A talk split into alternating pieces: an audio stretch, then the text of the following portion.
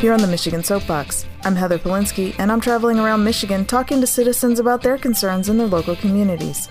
This week's topic taxes. What we need to do is start returning the power to the local communities. Middle income people are being left behind. Benjamin Franklin once said, The only things certain in life are death and taxes. And there certainly are many opinions about how much we should pay in taxes and where tax money should go. First up on the soapbox this week is James, a student from Sebewaing. The one thing government does is it takes money from people and then basically spends it how it chooses. Whereas if I choose to spend it, I can give it to a charity or I can give it to another organization. Charities tend to allow us to direct our money in a better way. It would do a lot more to help the poor and reach the people that we need to be reached instead of where government just throws money at things and doesn't necessarily help people that need it.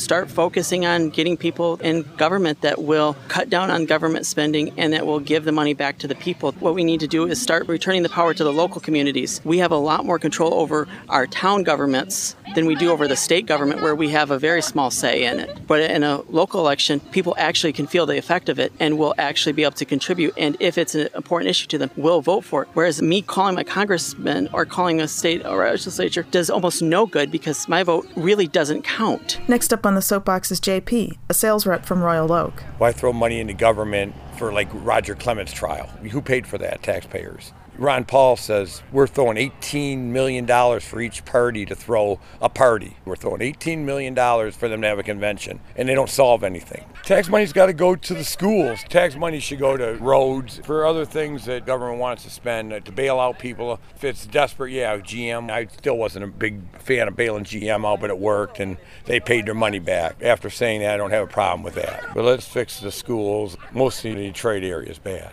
So I don't know. Paul is a farmer from Mesick. An out of control federal government and a do nothing Congress. It's going to collapse our economy. You can't spend your way out of debt. If I could afford health care right now, I'd be buying it.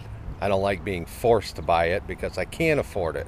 I write a lot of checks to the state of Michigan and to the federal government. Taxes, licenses, inspections, all fees. I pay a lot of taxes of gasoline, sales tax, and on and on and on people have got to realize you cannot borrow your way out of debt. It's not going to happen, especially when they're bailing out the big banks, Wall Street, General Motors, Chrysler, while the rest of us sit here and eat crumbs that fall on the floor. It's not a fair thing. Bob is an educator from Mount Pleasant. I think I'm more concerned we're moving in a direction where we're giving tax breaks for the wealthy and shifting the tax burden onto middle and lower income people. I'm concerned about underemployment the fact that there are a lot of families out there who are unable to have a decent living, provide adequately for their families. There's a lot of anti union sentiment, particularly with regards to public employees. The unions are somewhat of a problem, but I think if we didn't have the unions, where would a lot of us blue collar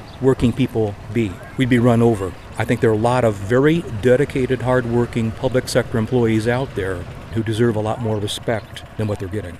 I think that there needs to be a greater responsibility on the part of citizens to be involved in what's going on in the local community, in the state, at the national level. I think middle income people, lower income people are being left behind in terms of the economy. I think people need to become better informed and more engaged in the political process and realize that voting can make a change, it can make a difference but we need to be better informed on what the issues are. There's nothing new about debating government taxes, and we are certain to always have to pay them. Thanks to James, JP, Paul, and Bob for sharing their concerns on the Michigan Soapbox.